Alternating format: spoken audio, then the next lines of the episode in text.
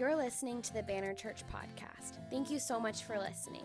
For more information, visit us online at thebannerchurch.com.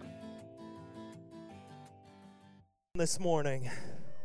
Oh, okay. All right. All right. All right. How's everybody doing this morning? All right, there we go. Good. Even if you're not doing pretty woo this morning, you know, just something about, you know, kind of stirring it up in your heart. It gets you in the right mindset. Uh, I'm excited that you're here this morning. If I haven't met you, uh, my name is Josh. I'm the lead pastor here at Banner Church, and excited that you're here this morning. Um, had a great a great week as a church. You know, we were talking this morning. It feels good, you know, in our we do a, a, pre-service huddle together with our team and all the team members for first service and i was like man it just feels good. It feels like the church is moving. Like i don't know everyone keeps talking about new normal or new it's like i don't know what that means but i just it feels good to be moving as a church and to uh, be just uh, meeting together and being online and being in person man it's just such a blessing. So this week we got to uh, go out. Uh, my wife and i our small group is called love the block and it's part of a campaign that uh, we've been wanting to start and we just decided hey let's just let's do it. And uh, basically we just go out to a block, a neighborhood, and we just love that block consistently for 12 weeks. And our, hope is that out of that will come loving other blocks and more blocks, and that uh, it's not a sense of being better than any block or um, anything like that, but it's a sense of like every person in the city is infinitely valuable. And so every block has different needs, and we just want to meet those needs and encourage people in those needs and find an awesome opportunity to share the love of Jesus. So this week we gave away 30 bags of school supplies, and they went like that. It was so fast, and I was like, we need about 200 of these bags. Um, but it was great, you know, to introduce ourselves into a new block, a new neighborhood. Uh, it's a block that we have given away toys to uh, for our Christmas outreach and different kind of things. But uh, we're just excited to love on this part of our city and to continue to do that. I want to encourage you if you, I know not everybody can, can come on a Thursday or you're in your own small group, all cool things, but if you'd like to be a part of that in a small way, I can give you a couple wins here. One is on Sundays, we're going to have a table in the lobby for basic home needs. A lot of what we're giving out is really kind of basic stuff every family needs. If you have kids, you know how quick you go through things like toilet paper, t- toilet paper, detergent, all kinds of stuff like that. Um, paper towels, I mean, everything you could imagine. Um, so a lot of the families, we want to bless with that just to show that we love and we care. The other way is if you are either in person or online joining us our online campus, if you go, go like uh, Chandler said, to banner.church slash give, we have a care fund, and people have just been faithfully giving to that care fund. So we have uh, kept people's lights on, uh, kept cars and car insurance and home bills, and kept people in their houses and, and given uh, supplies and all kinds of stuff, groceries, because of that care fund. And uh, I would really love for that to continue. So I encourage you if you you're like, man, I, I, can't come on a Thursday and I, I can't maybe go to the store and come into the building and, and give groceries or something. No worries. If you still want to be a part of that, you can just go online. It's the power of the internet. We have an awesome team of people uh, who go out on Thursday to love on the community. I, I love uh, my Thursday night small group. And if you're like, man, I don't have a Thursday night small group, perfect. Come with us on Thursday nights and it's amazing. Wasn't it awesome? Who was who's in my group here? It was awesome, right? Yeah, Bijan, the man himself. Bijan's like gonna lead everybody to the Lord. He's just he's just like the friendliest person I know. Uh, he's practicing Spanish is wild. So it was great. Uh, I, my kids were there. My kids are like, I had to have like the talk with my kids about, hey, you can't just. I know they're very friendly and uh, I'm sure everybody in this neighborhood's great, but you can't just go into a stranger's home. I don't have the kids who are afraid. I have the kids who I'm like, turn around. I'm like, where's where are my kids? Where where's my kid? And my son's like in there, and there everybody's speaking Spanish to him, but he doesn't have any idea what they're saying because he lives with us. And and he's just like in someone's house eating food. I'm like, no, oh buddy, buddy, you know, you can't just. I mean, you can go in, but you got to invite me if there's food. like, don't leave me out here in the cold or the heat. That's what I mean. Uh, but it was great. Uh, but I'm excited. I'm excited for this new uh, new series we're in. We're in a series called Fear Less. Uh, because I really believe we're in a season of being released from the fears. And we're not talking about uh, bats or spiders or bat soup or whatever. We're talking about uh, the, the fears that we face in our life and our identity and some common ones. So today I want to read you the scripture that's kind of going to be the foundation for our series. And I thought it'd be kind of cool to read it together. Can we do that? Can we read it together? All right, here, let's do this. Let's stand together. We're going to read scripture. It's going to be on the screen. First Timothy 1 7. Thank you so much, Sydney. You are a boss. Sydney has troubleshooted like 20,000 things today, so crushing it. But let's read it together. We'll read it twice. First time, we're going to get our, our pentameter, our flow. And here's what I have to say. Here, I have to say this. We have to read it with like a little bit of like, a little zest. Because people are listening online, but they can't see all you. And so if it's just like this drone tone, it's going to feel a little culty. So you got to I mean it's the word of God, right? It's got some heat to it. Like, you know, put a little put a little spice on it. All right, good. Ortiz, if you start doing it in Spanish, I'm going to be really impressed. okay, here we go. For God gave us a spirit not of fear, but of power and love and self control. Ooh, good. That felt good. You guys have crushed first service already. Same church, same body, but it's all right. Uh, let's do it one more time. Ready? Now you feel it. For God gave us a spirit not of fear, but of power and love and self control. Give yourself a round of applause as you find your seat. Good job. Good job. Awesome. You guys crushed it. That's our verse. For God gave us a spirit not of fear, but of power and love and self control. God did not give us a spirit of fear. I love that. I want to talk about fears today. The fear that I want to talk about today is the fear of rejection. The fear of rejection. I want to encourage you today. Uh, maybe take some notes. Take some notes on your phone or on paper or something. Write down a couple of these things as we go through. But I want to talk to you a little bit about, about the fear of rejection. I, uh, in my whole life, I really prided myself on hard work, being a hard worker. In fact, uh, especially when I started ministry, I kind of made it my goal to work harder than anybody else. That was like my goal to do better than anybody else, to work harder. If you were going home, I was staying after you. If you were going here, I was going an extra mile. Like that was just my goal. And you're like, wow, that sounds really admirable. It does on the surface. Underneath the surface was a deep, deep desire to please people and to get my approval from others. Right? It's like I got my value from people being like, wow, you work hard. I'm like, yeah, that's right. like, right? I got my value uh, for working hard for others, and so I would do things and, and, help people, and that's just who I am. But uh, but underneath, I was always thinking like, man, I hope they like this. I hope they like me. I hope you know this is good enough. Did I do enough? Are people going to think that this is enough? And so there was a little bit of this like approval addiction in my life. But if you would ask me like, hey, do you fear rejection? I'd be like, no, I don't care what people think about me. Uh, turns out that wasn't true. And I learned that that wasn't true most distinctively when I became a lead pastor. Uh, when I became a lead pastor and kind of in our, our journey, I realized that I had, in some ways, some small ways, a fear of rejection. You know, when, right before I became a lead pastor for, we made that transition. We had a member in our church, and his father uh, was terminally ill. So his father was at a hospital right here, and I'd found out about it and they couldn't travel home, so they had nobody really around. I'm like, well, they can't just sit in the hospital alone. We got to go visit them. So, A, that's what you do as a pastor and as a Christian. And so I was like, let's just go. This is back when you could go to hospitals for, you know, to visit. And so I went I sat with him in his room and just you know listened and encouraged him and um, you know some of you that, that that's been our journey together and, and I just, you know, waited on him and, and listened to his words and encouragement. And, and we didn't really know each other very well.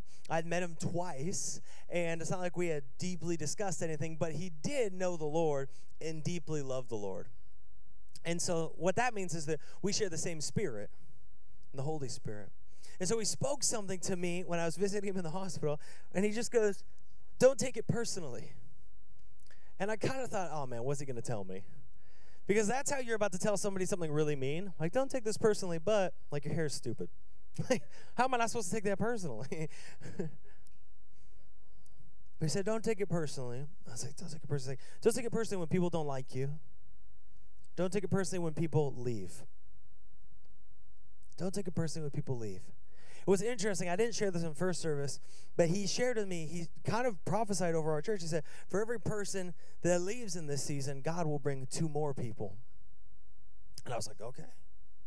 But he said, Don't take it personally. And I thought, I don't I don't take it personally. I don't work for the approval of others. Like I don't care. Like, you know, I'm just doing it, do my thing. But as I really evaluated it, I did really care about the approval of others mostly because in the season that I was in, I got very little approval from others. And so everything was kind of motivated by the sense of like, I lived in this space of, man, I hope I'm working hard enough. I hope I'm doing enough. I hope I am enough. But then it's like, I wasn't getting any response. And you know, when you don't get the response you're looking for, like, makes you hungrier. It's like people don't think you're doing a good job and you desperately want them to think you're doing a good job. So it's like, well, I'm just going to work more. It's like, you know what? My wife can raise our children. I'll just keep working until everybody thinks I'm doing a good job and you live in this space. I, I mean, I didn't think that I was really that addicted to approval and that that that fearful of rejection until I became a lead pastor. And people come up to me and tell me things like, well, you're just in it for the money. It's like, well, you have no idea how much money I make then. You're just here because you're trying to do this and do this, and you want us to do this, and you're just, you know, you're not this enough. You're not enough of this. You're not enough of this kind of person. You're not like this, and you're not like that. And I was like, oh my gosh, like I'm taking it so personally, right? Have you ever had somebody tell you you're not enough for them? Like, how do you not take that personally? You, as a person, are not enough for me. It's like someone come and tell me, yeah, I, I just don't have any friends here. I'm like, I thought we were friends. I know, but like, you're not enough for me, so I'm going to go somewhere else. Don't take it personally. Like, I mean, I'm, I'm gonna. I'm gonna take that personally. If you say, I don't have any friends, and I thought we were friends, that might affect our friendship. And I started to take things personally. And then I began to feel like, was I good enough? Could, could I cast vision? I'm like looking down the street. I mean, Arizona's full of churches. Where I come from, there's like four, and they're all like celebrity pastors. But where here there's like a million churches, and I can drive down and be like, man, look at this church. It's got like a bouncy house in a bouncy house in the worship center, and there's like a thousand people. They have an internship and a school of ministry. I'm like, this is crazy. And those are things like I don't even want. I don't. I'm a little big for bouncy houses, so you know it's not my thing. But somehow you want things because you're comparing things, things you didn't even want. Now you romanticize things that you were miserable at. Now you love because you're just in this state of like just feeling like you're not enough. You're like hungry. You want to know. You're worried about what others think. And I was just worried about what people thought. Am I going to be a good enough leader? Am I going to be a good enough pastor? Am I going to be good enough for somebody? Especially hard when people keep telling you that you're not. And I realized I had a fear of rejection, and I would begin to be addicted to the approval of others. And I think many of us are living in that space today. Addicted to the approval of others. Not you, but maybe you know somebody, you know, who's addicted to the approval of others. Like in school, when you got a good grade, that didn't excite you. What excited you is who was going to be happy for that good grade. Right? That's like what made, you know, when, when you get like a new item of clothing, you're not like, oh, this is sick. You're like, gosh, I hope people think this is cool. We're addicted to the approval of others in bigger ways than that. Choices we make for our family and our future and our faith, addicted to the approval. But can I tell you, there's a, there's a danger in living addicted to the approval of others. I want to read you Psalm, or uh, Proverbs 29 25. It says this The fear of man lays a snare. Somebody say snare. Snare, that's a cool word. Lays a snare, but whoever trusts in the Lord is safe. Look at that. The fear of man, the fear of rejection, the, the addiction to approval, the fear of man is a snare. It is a trap. But those who trust in God are kept, what does it say? Safe. There is a snare or a trap when we live with a fear of rejection. So I want to tackle kind of the two uh, traps of a fear of rejection today. Can we do that together? Good, okay. Let's talk about them, then we'll talk about how to overcome them. So roll with me here. But let's look at the two rejection traps. The very first one is when we fear rejection, we can become overly starved. Overly starved. When we fear rejection, we can become overly starved. Well, the crazy thing about overly starved is what we desire most is what we lose first. Here's what I mean when I long for the approval of others, I'm never satisfied with the approval that I get. And so the more I long for it, the less is enough. I'm like an addict. It's like you get that first hit of approval and you're like, oh, I want more of that, but it's never enough. overly starved. It's interesting if you go to the Old Testament, uh, you know, first half of the Bible there, the Old Testament uh, is full of great examples of this, but I think the best example of this is King Saul. Now, King Saul, uh, if you don't know, he was the first king of Israel. They're like, God's like, I'm your leader. They're like, yeah, we really want a king. And he's like, that's going to go bad for you. And they're like, we don't care. We want a king. And then God was right. Uh, but, you know, so King Saul, uh, he was a head taller than any other person. So he's really tall. He was good looking. He was strong. He was a good worshiper. Um, he, he was spiritually strong. He was actually kind of wealthy. I mean, he's a lot of things, ladies. Saul, he was he was top tier choices. So if you were, uh, oh, he could also dance. I don't know if that's a big one, but if you were like a wedding, I know sometimes you go on the prowl at the wedding, ladies. I've seen it. I've done enough weddings to know they all stand there and they look like, okay, who's up? Okay, no, there's nothing here. There's nothing here. I'm going home. Tell her I love her, but I'm out. I'm taking my gift back. But he was like, he could dance. He danced in the spirit. Like Saul, you know, he's, he's a cool guy. But his life is like an arc of kind of humility to pride. But what's interesting in that arc is that he was never really humble, but he was definitely prideful. But what he did on that whole arc of his life, it ends tragically. What he lived with, his big issue, was that he had a fear of rejection. His story, as we see Saul, starts with him hiding behind baggage because he's afraid. But they see him because he's like mad tall. They're like, the Lord's like, he's over there in the baggage. Some of you are hiding in your baggage. That's totally unrelated. But he had a fear of rejection. In fact, he actually rejects God's command when they go into battle because because he's afraid of what the people will think. Check us out. 1 Samuel 15, 24. Saul said to Samuel, I have sinned, for I have transgressed the commandment of the Lord and your words, because I feared the people and obeyed their voice. Hear that line. Because I feared people and I obeyed their voice. How often are we so afraid of what people think we're so afraid of what people will think that we do what we are afraid of, right? We, we do what they think, we do what they say, we follow what they say rather than doing what's right. Like Saul, we would say, Because I feared the people, I obeyed their voice. You know, I think uh, one of the first times I, I, gave into that, I remember I was young and I was at a sleepover. And uh, even when you're dudes, you still call them sleepovers. I know all nighters, that's what they really were and uh, we're hanging out and we're gonna watch a movie. And my buddy's like, "Hey, let's watch the movie The Matrix." You guys remember The Matrix, the where he falls backwards? He doesn't stand back up; he just falls onto the ground. I always said he stood back up; he falls straight down onto the ground. So not as cool, but.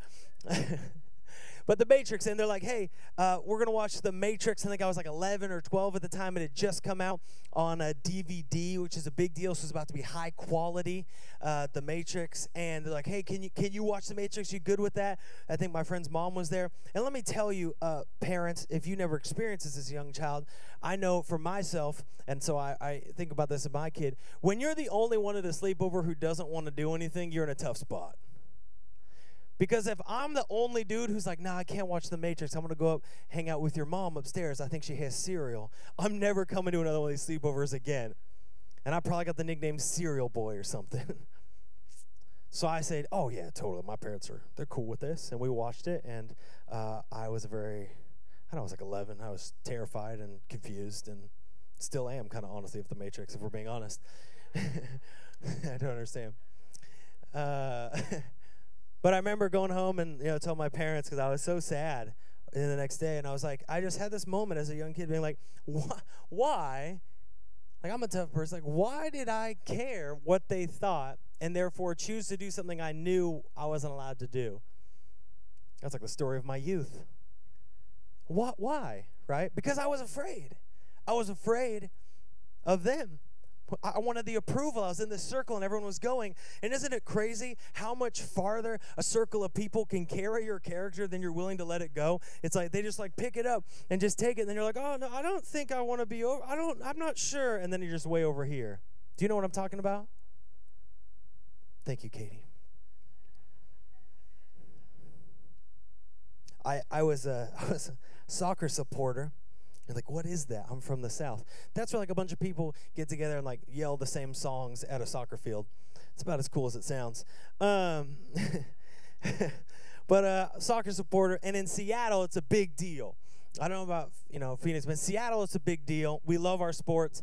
Uh, our sports teams have not been historically good uh, most of my younger life, except for a few off and on years, and then very recently, uh, except for our soccer team that even though it was not popular or famous in minor leagues, was very good, and the people that were into it were very into it. I mean, like very into it. So let me give you kind of just a snapshot. Is that what we would do is all the supporters in this supporters group, you, had, you were in groups, you had like scarves. I know this doesn't sound as cool as I'm making it sound, guys. You would sing songs and you had the same scarf. It's really tough, I promise. Uh, you would have your scarf and you would hang out with the other people in their scarves in the same colors and you would sing songs together. This is why I watch hockey now. you would sing together the same songs, uh, and you go to the bar, and you get there like 9 a.m., and you drink till like 7 p.m., and then in the state that you're in, you would go out onto the street and do a march. Now, inevitably, in this march, you would say things, uh, chant things, yell things, and encounter fans of the other team. Um, and in Seattle, I know maybe if you're not from Seattle, you're like, oh, all the cities are they're the same. They're all kind of like on fire and super liberal. Um, but Seattle and Portland, like we do not get along. We're not friends. Like people from the Midwest, they think that it's not true. Like Seattle, there's there's a rivalry in like everything. And so when we would play the, Portland team, my friends and I, we were very young, uh, we would get into argument. That's a good word for it. Altercations. Um, with people from the other team. Now, fundamentally, if you looked at America, you would go like, there is nothing different from an 18-year-old musician from Portland and an 18-year-old musician from Seattle, except one has more money and is probably showered. Like fundamentally, they're very close-looking people. Uh, very similar. But to us, there was a, a, strong difference. And so we would chant things and yell things, and we would get in, you know, be physical and altercations and all kinds of things. And what's interesting is what started everybody's, you know, drunk and all these things. And I remember kind of stepping back from this experience uh, as a young man of God who was trying to transition into ministry and who wanted to give his life to the Lord. And I stood back and I was like, man, how far after one of these days, how far have we come? How far have I allowed the opinions of others to carry me? Because I'm not going into this experience wanting to say these kinds of things to people. Who cares what soccer team? Who cares what? If you're arguing about what scarf you're wearing, you're on the wrong side of history here, right? Like, yeah, he had a different scarf, so, right? That sounds super cool. So I was like, how far have we come that now I'm yelling things I would never yell, saying things, getting into altercation, being physical, fighting with people? Like, come on, about soccer? Like, what am I doing? And I stepped back and I thought, man, it's so crazy because I was I was in this crew, we are all saying this, and it's like if I'm in this group and I don't laugh at the joke or I don't say the things or I'm not part of the chant, they're gonna kick me out. So I have to do it or else I'm gonna get kicked out. What a stupid thing to let your witness die on the altar of is the opinions of some soccer hooligans. And yet I did. And I remember stepping back and I told my wife, I said, I can't, this was the most important game in my sporting life. And I said, I can't go anymore to these. I can't go. I can't even be there. I can't even be in the city. I can't go. I can't be a part of it. I can't be near it. Yes. I can't be around it because I need to break loose from where the crowd has carried my character because I have been not willing to break free. Because why? Because I feared rejection. I feared rejection. I was afraid. I think so many of us are in this trap, whether you're in a big crowd of people or one on one, that we, we, we want to please God. We want to pursue God. We want righteousness for our life. But we just get so caught in the snare and the trap of rejection that we're not willing to stand up for what we know is right because we're afraid of being rejected. I know some amazing young men and women of God who are like, you know what? I'm gonna I'm gonna fight for purity in my marriage. I'm gonna stay pure in my marriage. But they get in a relationship and they begin to make decisions that compromise their purity, and they're just like, yeah, but I don't want to lose them. I don't want them to reject me. I don't want them, you know, to, to push me aside. I love them. I don't want them to reject me. So I'm gonna compromise my character. And I'm like, listen, if they loved you, they wouldn't ask you to compromise your integrity. Like, yeah, but I don't want them to reject me.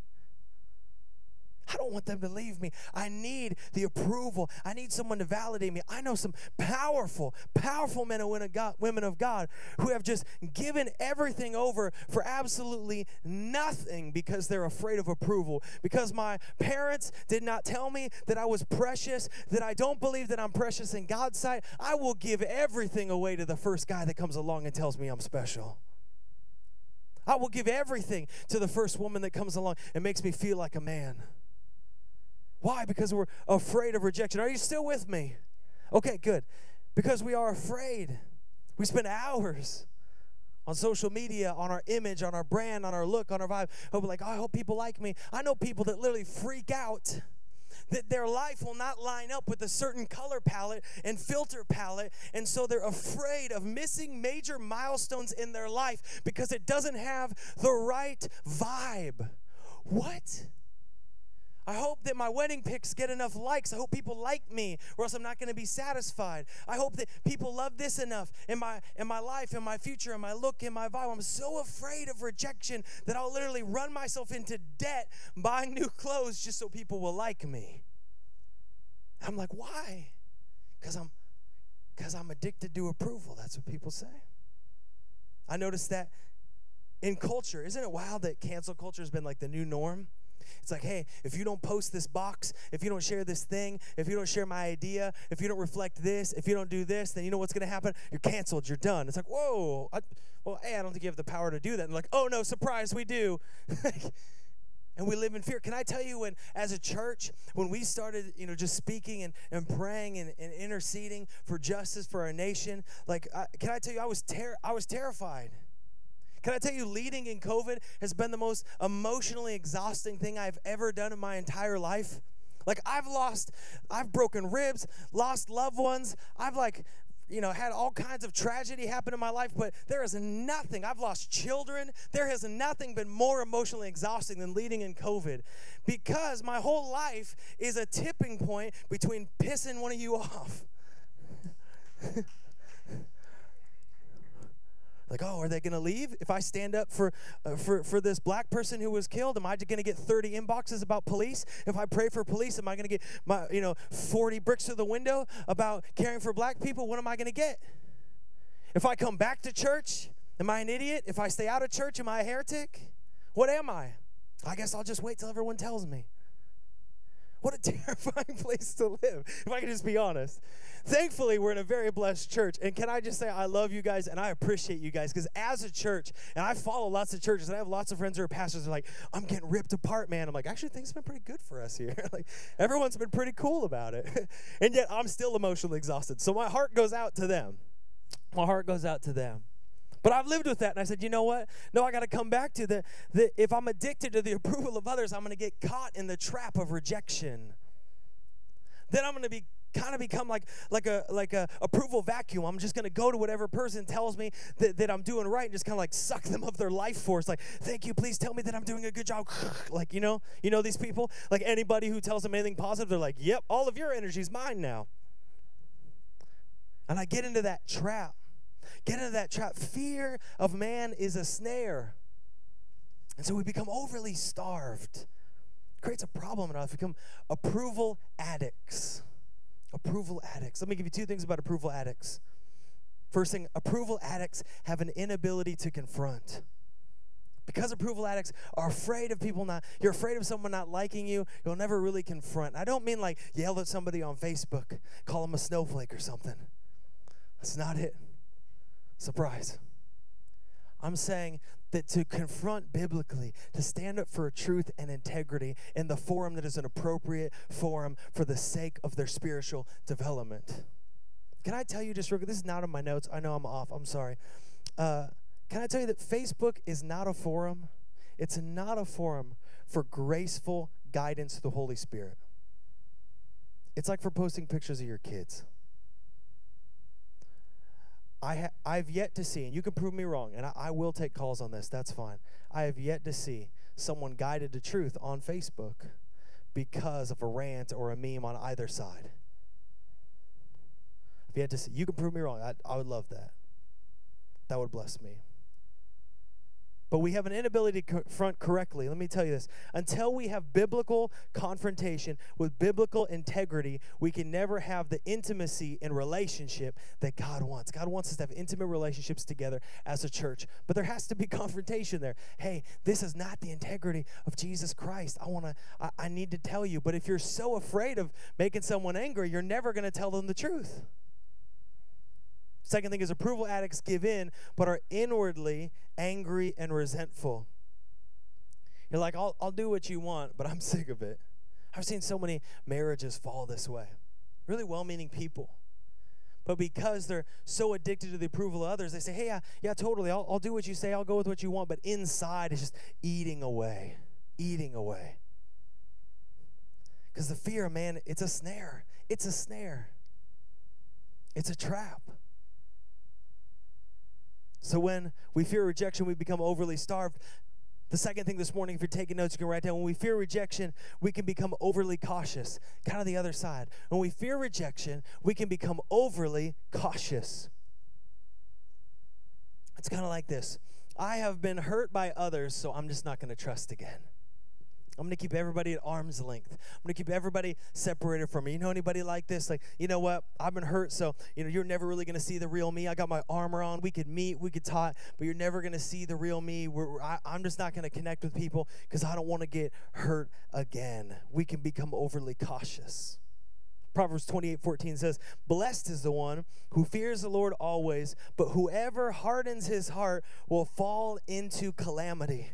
You know anybody like this? I mean, not you, but like a friend with a hard heart. You ever met anybody that's like, man, I'm just going to keep everybody away from me. I'm going to keep everybody away from me. I won't let anybody get close to me, right? You, you meet a, a woman who says, man, you know what? I've been hurt by too many men. Men are just evil. The whole lot of them are no good. They stink. They're stinky. I don't want them around. I'm done with them right? Meet those guys that are like, man, women are just a brood of vipers. They'll come and just get you when you're not looking.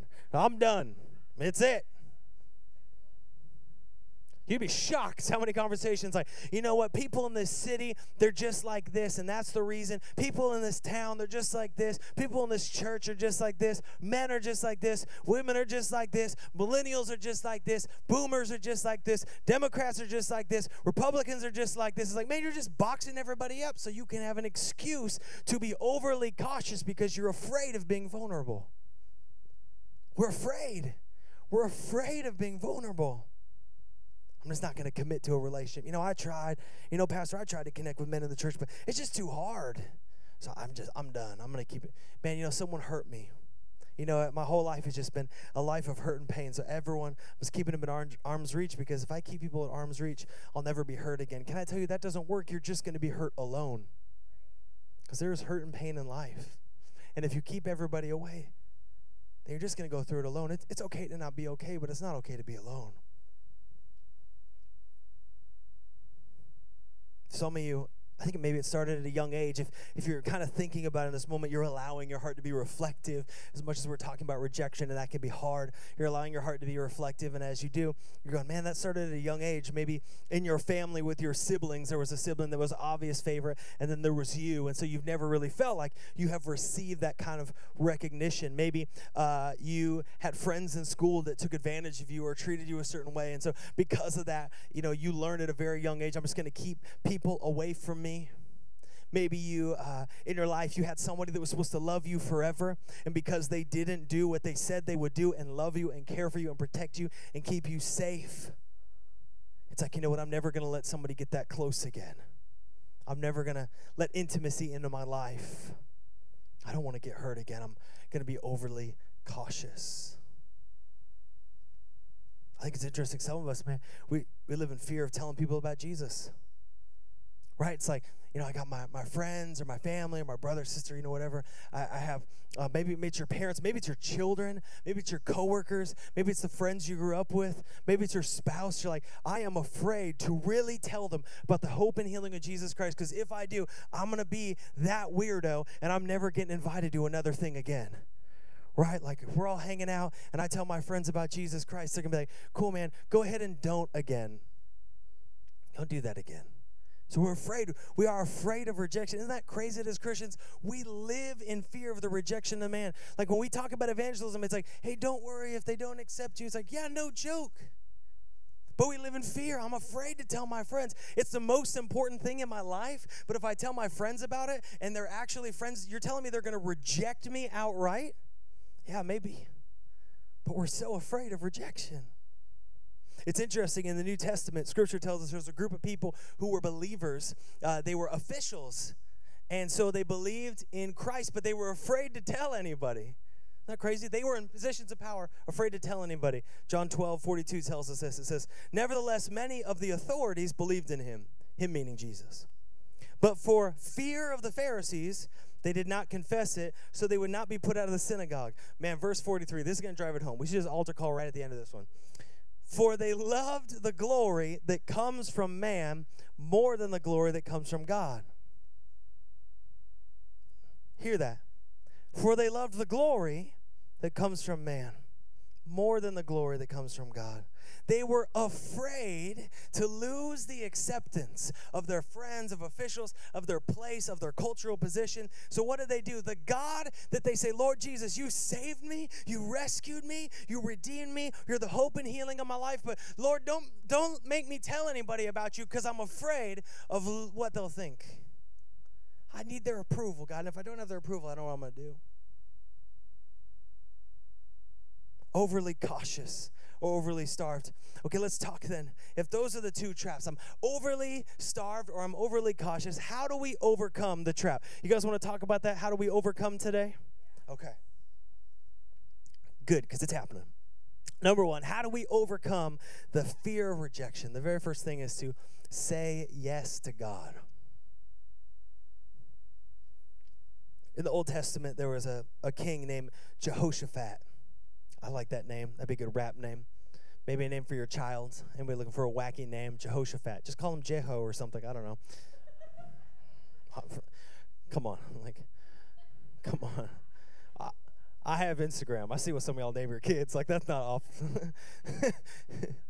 Jehoshaphat. That's a good name. It's got a good flow. It's got a punch at the end. Jehoshaphat king of Judah. He's speaking to the king of Israel. And, they, and the king of Israel goes, Hey, see all that land over there? That belongs to us. We should go take that. King Jehoshaphat says, Yeah, man, that sounds like a good idea. We should do that. He says, All right, what should we do? Here's what he says 1 Kings 22. Jehoshaphat said to the king of Israel, Inquire first for the word of the Lord. Think on that. Says, hey, you got an army, I got an army, we're both powerful. We have all the physical might to go take that. We should do that. Jehoshaphat name of your next child, says, what we need to do is we need to inquire first of the Lord. Not we need to ask our advisors. Not we need to pull the people. Let's pull the people and make sure everyone's cool with that. Everyone's down with that. Let me put out a poll. Let me see. Let me test the temperature of the culture and make sure that we're good with that. Uh, let me put out like a little Instagram poll. Uh, Jehoshaphat uh, at Jehoshaphat 25 because there's a couple of them because they're really caught on. Do, should we take back Jabesh Gilead? Yes or no? Let's pull the. No, he doesn't say that. And he's not saying don't take advice or advisors. He's saying, listen, who do we seek first? He says, inquire first about the will of the Lord. Let me ask you a question. When you're facing a tough situation, who do you inquire of first? Do you think, what will my friends think? What will my parents think? What will my family think? What will my coworkers think? Or do you think, what does the Lord will?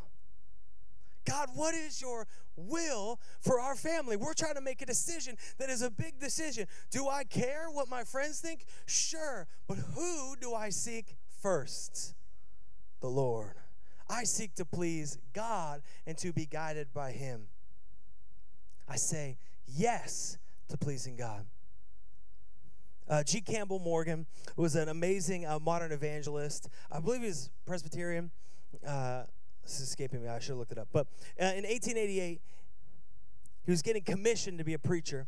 And uh, to get commissioned to be a preacher back in the day, you would have to preach in front of a council, and they would seek the Lord in some denominations. And uh, they would basically stand. This was a group of three people, but you would come up, you would preach, they would judge, and then later they would post a list. And basically, it was to say, are you accepted to be a preacher and to go out and preach, or are you rejected to go, I don't know, be a shoemaker or what, what you know, like something super cool, but not preaching?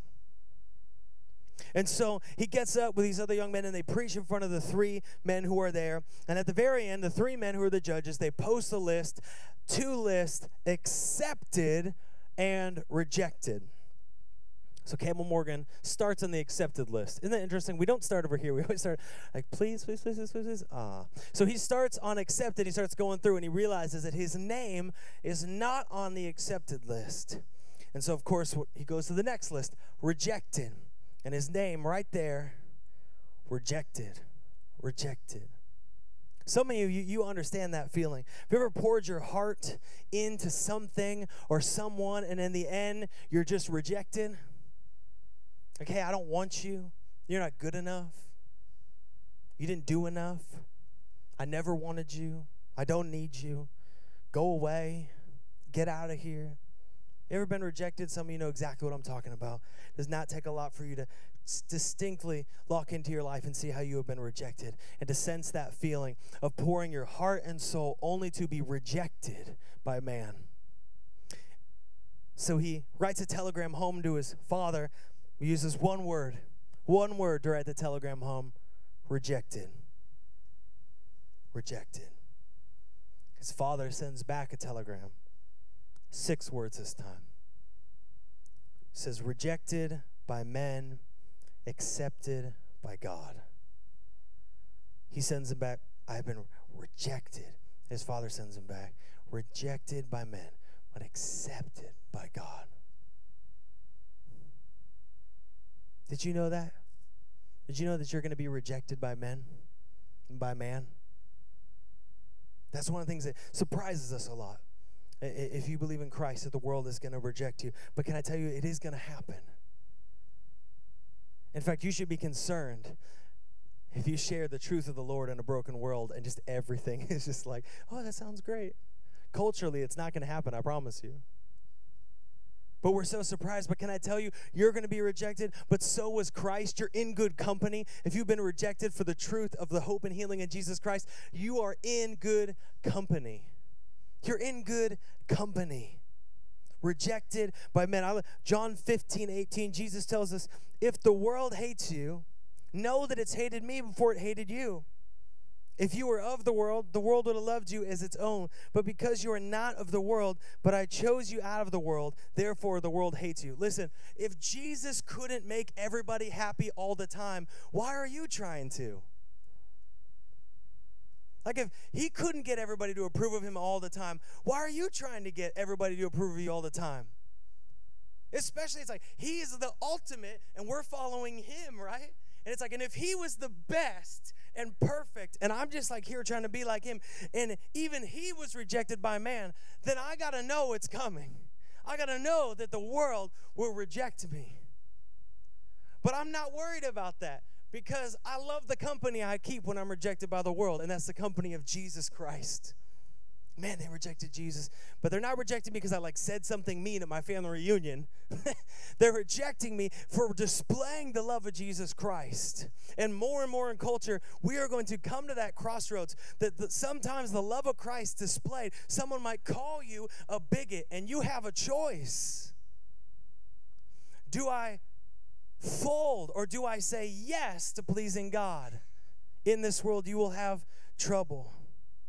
My desire is I want to please God in all that I do. I want to say yes to pleasing God. The other thing, how do we overcome the trap of the fear of rejection? Is number two, we say no to pleasing people. Say no to pleasing people. Now, real quick, this is not an excuse to be mean to people because we know that when we say yes to pleasing God, what pleases God is grace and truth. It's the amazing unity uh, of the word. It's like this is not an excuse to like go be mean to somebody. right? Like, well, I'm not here to please you. It's like, well, yeah, but what pleases God is to be gracious and kind and caring. We know blessed are the peacemakers. We, we know this. So I'm not saying that. What I'm saying is that we are not subject to the opinions of people. That our goal in life is not to please people, to say that I'm going to say yes to pleasing people. That's my primary. That's my go to is am I making people happy? No, I'm going to say yes to pleasing God and no to pleasing people. Isaiah 51, I, I love how he puts this. The Lord says, I, I am he who comforts you. Who are you that you are afraid of man? And here's what he says about the substance of man who dies of the Son of Man who is made like grass. So, who are you that you're afraid of men who are like finite and small and in the scale of eternity? Our lives are so tiny. Who are you that you are afraid of man and yet have forgotten the Lord your Maker who stretched out the heavens and laid the foundation of the earth? How often do we get so caught up in the approval of others that we forget the Lord? I remember uh, I was in Seattle playing a show, and I played in this band, and uh, we would play kind of all over. And one of the places we would play is in Capitol Hill. If you're not familiar with Capitol Hill, but you've ever heard of the Chaz or the Cha, where they set that up, is like right where one of the bars that I used to play at uh, was. And so you can kind of guess the temperature or the overall vibe of the joint. It's not like those people came out of the woodwork, they all lived there and went to those shows before it became the free autonomous zone of Seattle. If you don't know what the Chaz is, I don't know, go Google it or something. Um, and so, it, very liberal area, um, very hostile to the gospel. Um, and so, we're there and we're in the green room, and you know, you're just doing what you do in a green room, hanging out, talking, and everybody kind of goes around saying, Hey, what do you do for work? Because obviously we were musicians, we didn't do this for work, so we had to do something else. And so we went around, you know, just random things, construction, tech, whatever. And it got to me. And uh, I really wish I could just describe this as the fullness of that feeling of that experience. Because when it gets to me as a young person, I was a young minister, and my job was pastor. But I knew if I said pastor, it was going to cost me something. Because, again, if I said pastor, the likelihood I ever got a gig there again was very low. Very low. Because if they find if the other bands especially find out you're a pastor, nobody wants to put a pastor on the bill. All my Seattle people, you know what I'm talking about. Like, if I'm in a bar, I'm talking to somebody, I'm like, I'm a pastor. They're like, oh, cool, man. Right? Yeah, that sounds great. See ya. So the likelihood I got another gig there was very small. You're saying that's an exaggeration. And I say, trust me, it is not an exaggeration. Let me give you an example. I, before this, a week before this experience, I was having lunch with a friend of mine who was in a band called Preacher's Wife. Preacher's Wife. Only two of the six people were Christians. So one of them was a preacher's wife, hence the name. They were told by multiple places that we played shows, you will never get a gig here as long as your name is Preacher's Wife. You'll never play here, ever. You got to change your name. And so he came to me. He's like, "Hey man, what should I do? I know you're a pastor. What should I do? All my band wants to change the name. I feel kind of weird that we would change it because we're afraid of what it means." Like, and and I said, "That's a good point. You got to ask a question. Who do you belong to? Who do you think is going to bless you more, this club or the Lord?" Who do you want to serve, this club or the Lord? Who do you think has a better chance of, of really projecting your band in the truth of the Word of God? This club or the Lord? And they, they changed their name, unfortunately. And so, in this moment in the green room, I just tell everybody, yeah, I'm a, I'm a pastor because it's my turn. I got to share. And I don't know if it's because they were like all 20 PBRs deep or something at this point. Uh, but they were like, oh, yeah, cool, man. Like, it was so chill. And I was like, okay, cool, this is nice. But they're like, what does that mean? I was like, okay, thank you, Holy Spirit. Here's a door. Um, these are very rare. I again, if you've never been in this environment where everybody there is about to hate you for what you do for a living, that's a great feeling. Like, what does that mean? Let me tell you. and so I said to them very clearly, uh, "Yeah, I'm a pastor. My job is to really show people uh, how deeply they're loved and cared for, how they're created with immense purpose, how they're called out, how they're unique and gifted, and that I believe that there's immense hope for their future." like, okay, I'm just gonna like kind of kick in that door a little bit here and be like, and Jesus, like a little grenade. Uh, but I had a choice. I never, I never did play there again. Actually, now that I think about that, that that kind of makes sense. Uh, I just came to me right now. But I had a choice. You have a choice. Everyone has a choice. The choice is every day, multiple moments a day, who do I serve? Will I cave to the fear of rejection? Will I cave to my addiction for approval? Or will I say, Lord God, I trust you? I trust you. I trust you more than I trust this job. I trust you more than I trust this culture.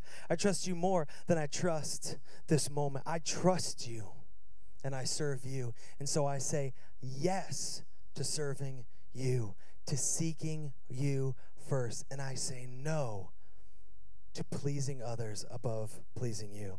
God, I live for you and you alone. Band, you can come up. Galatians 1:10 says this.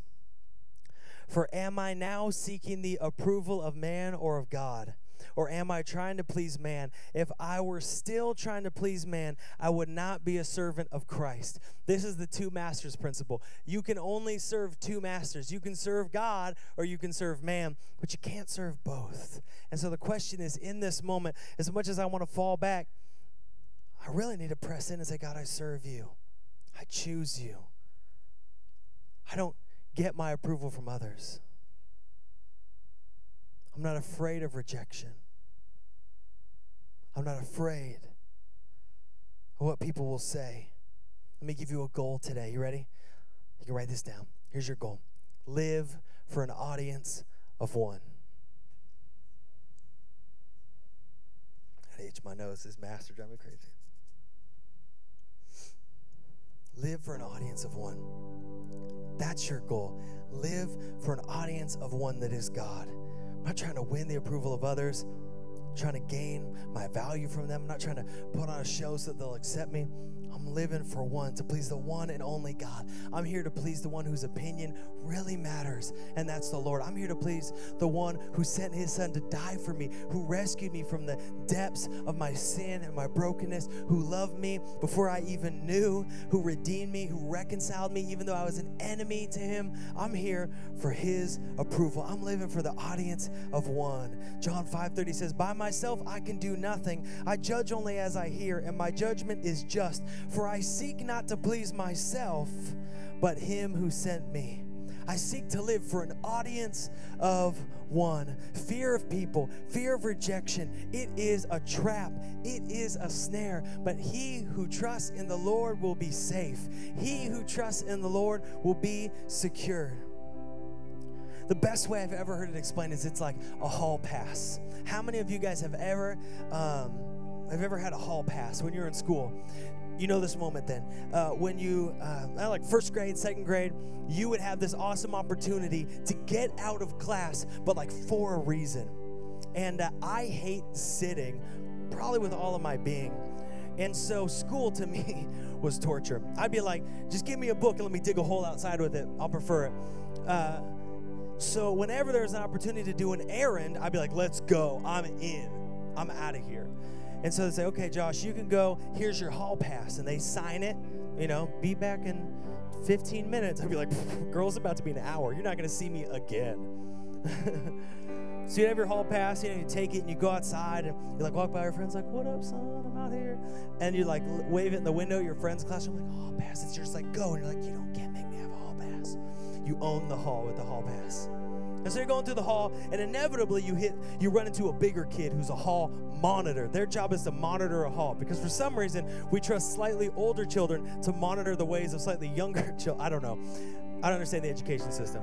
Um, but you have your hall monitor. They would say, "Hey, man, you can't be out here. You can't be out." Here. I'm like, "Well, what do you mean? Like, you, you're not allowed to be out here." And then you have the most amazing moment when you're a kid. Hey, man, you can't be out here. Like, oh, really, seventh grader? Because I have a hall pass, right? It's like you would swing that thing out like it was a freaking sword out of the stone, like hall pass. You know what I'm talking about. You guys know what I'm talking about, right? teacher's like, you're running down the hallway, like, I'm doing my thing. Teacher's like, you can't be out here. And you're like, ha ha, hall pass, right? you can't make me go back. I'm out here. Hall pass. H A double L P S pass. Hall pass. You know what I'm talking about. Gianna knows what I'm talking about. Hall pass. Right? I love the hall pass. You're like, listen, they're like, you, you're you can't be out here. And you're like, it doesn't matter what you think about me because I'm on assignment. I have been sent on a mission, on assignment by He who gives me authority, which is actually just, you know, Mr. Greg, the fifth grade teacher. But you know what? I'm on assignment. So it doesn't matter what you think, Kyle, from the seventh grade. I'm on assignment. You guys know what I'm talking about. I got a hall pass. I'm on assignment. Did you know that you have the hall pass of God in your life? That He's put promises on your life. You got a hall pass on your life. No matter what you think about me, no matter what you say about me, guess what? Surprise. I got a hall pass, son. Oh, you know what? I don't know if you're allowed to. I don't. Oh, yeah, that's funny you should say that because hall pass. Right? No matter what you think about me, God says I'm acceptable through Christ. Right? No matter what you say about me, God says He loves me as I am. Right? God says that I'm made perfect through him, that it's because of him that I don't got to come to him perfect. God says that he accepts me, that I am acceptable to him, that I am perfect in his sight. Listen, I don't got to dance for you. I don't got to put on a show for you. I don't got to prove anything to you. I don't got to walk through anything because I am free. I am liberated. I have the hall pass that is the promises and proof and presence of God in my life. It doesn't matter if you think that I'm good enough. Because God says, in my weakness, His love is perfected in my life, that He is made stronger, that His strength is perfected through me. God says about me that I'm blessed when I come in, and God says about me that I'm blessed when I go out. God says that He is working everything for the good of those who love Him and who are called according to His purpose. You say, Oh, yeah, well, I think this about you. Too bad, hall pass. God says I'm more than a conqueror. Oh, well, oh, are you sure this and this? I got to do this. And are you sure you're allowed to listen? Hall pass. God says I'm accepted. God says I am anointed. God says I am prepared. God says I'm called. God says I'm commissioned. Listen, it's not that I don't care about you or what you have said about me, but it's just that I'm on assignment. And your opinion is not greater than my assignment.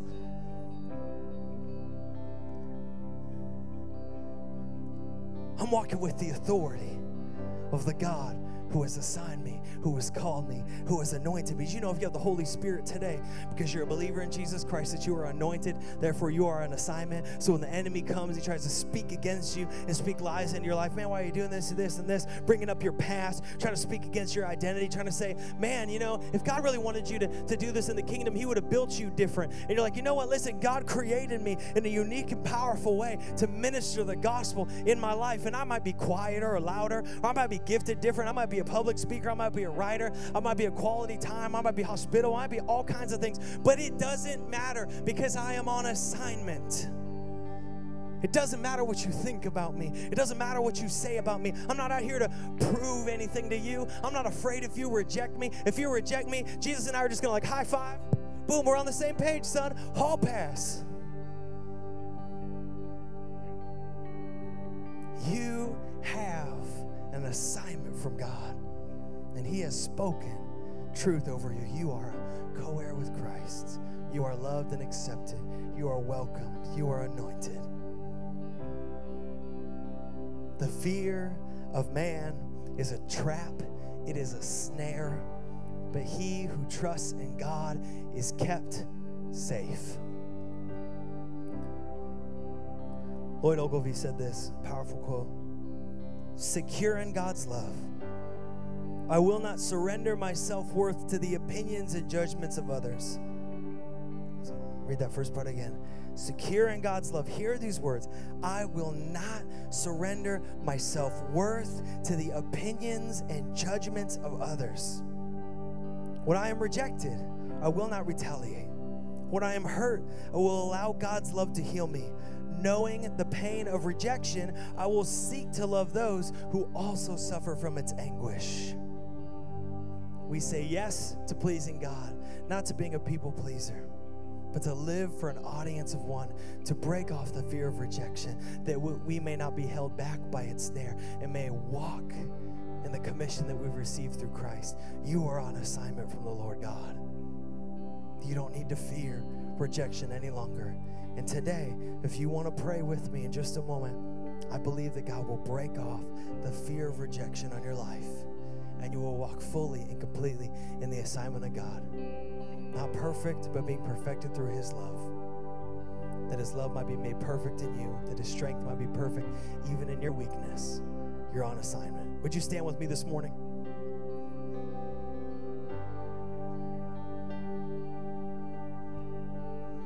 Would you close your eyes and bow your heads with me? I know our band is about to lead us here in a moment. Powerful song about fear and uh, the power of God and what He's called us to. But I want to pray for you right now in this space. I want to pray two things. One with every eye closed and head bowed this morning. If you have never chosen to follow Jesus Christ, or maybe a long time ago you made a religious choice devoid of power, but now you want to make a relationship choice to follow Jesus completely with your life. You're saying, Today I need the hope and healing that comes from Jesus Christ.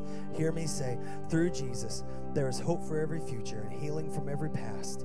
And today, if you want to step into that and begin that journey, we say it's a journey of many yeses in your life. You're going to have to say yes to pleasing God and noticing pleasing people, but it starts with one very important yes, which is yes, Jesus, I desire to follow you. I need you as my Lord and Savior. I repent of all my sin and unrighteousness, and I come before you and receive the hope and healing that comes from you. If that's you this morning, whether you're here in person or you're online, this is your moment.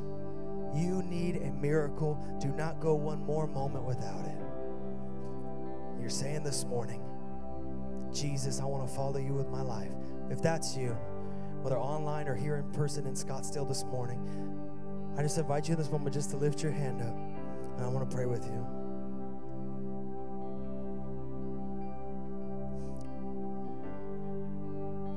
Can we do this together as we're got our eyes closed and our head bowed? I just, I want you, if you lifted your hand, to be able to pray. But sometimes in that first prayer, it's hard to just pray out loud. Everyone's listening to you. But it's really beautiful when we all get to pray together. And I know some of you prayed, you prayed this prayer before, but there's a unity of believers that we're for one another this morning. So I just want to invite you, would you pray with me? Just repeat after me. Pray, Dear Jesus, everybody. Dear Jesus. Come on, everybody. Dear Jesus. I thank you for dying for me. Thank you for your love. I choose today to give you my life. I repent of all my sin. And I choose to follow you, to walk in the new life of the resurrection through Jesus Christ. I say yes to you. In Jesus' name, amen. Okay, one more thing. Eyes closed, head bow wherever you are. This morning, if you're in that place, I just want you to search your heart. Search your heart this morning. Really think on this. Don't rush out in your mind. Don't rush to the next thing. Your kids are having a blast with Captain America and Spider Man in the back, Wonder Woman. You're fine. Don't rush out in your mind right here. This is your moment. You're saying, I need to break free of the fear of rejection and the longing and the addiction for approval. And today I'm going to say, I'm going to serve the audience of one. But Holy Spirit, I, I need you to do that work in my heart today. Holy Spirit, I need you to release that fear in my life. I know that He will. I know the Holy Spirit will. And if that's you, and you're saying that, I just I want to pray for you this morning. So I just want to invite you, just lift your hands with me. I'm gonna lift my hands as well here. And we're gonna pray together. And I'm when I'm done praying this morning, the band is gonna lead us, and I just encourage you just to worship in that space, declaring that I live for an audience of one, that fear is gone, fear is broken off. But let's pray together. God, I thank you. Holy Spirit, I thank you. You're here with us right now. Holy Spirit, you dwell with us here in this place. The God, you are not far, but you are near right now in this moment. And so, God, for those this morning wrestling with that fear of rejection, that hurt and that pain, it's so real. And God, by surrendering it to you, we don't minimize it, we just maximize how great and good you are